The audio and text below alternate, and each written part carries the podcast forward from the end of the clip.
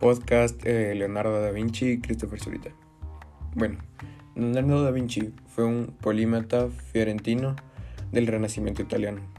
Este fue a la vez pintor, anatomista, arquitecto, paleontólogo, artista botánico, científico, escritor, escultor, filósofo, ingeniero, inventor, músico, poeta y urbanista.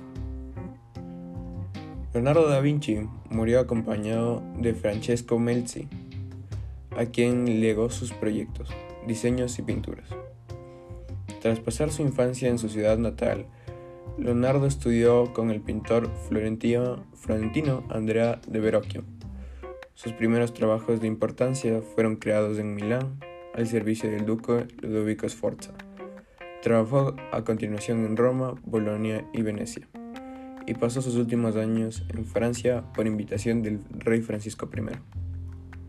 Bueno, algunas de las invenciones mecánicas fueron el paracaídas, el ornitóptero, el triple cañón, el tanque de guerra de Da Vinci, la catapulta y entre muchísimos inventos más.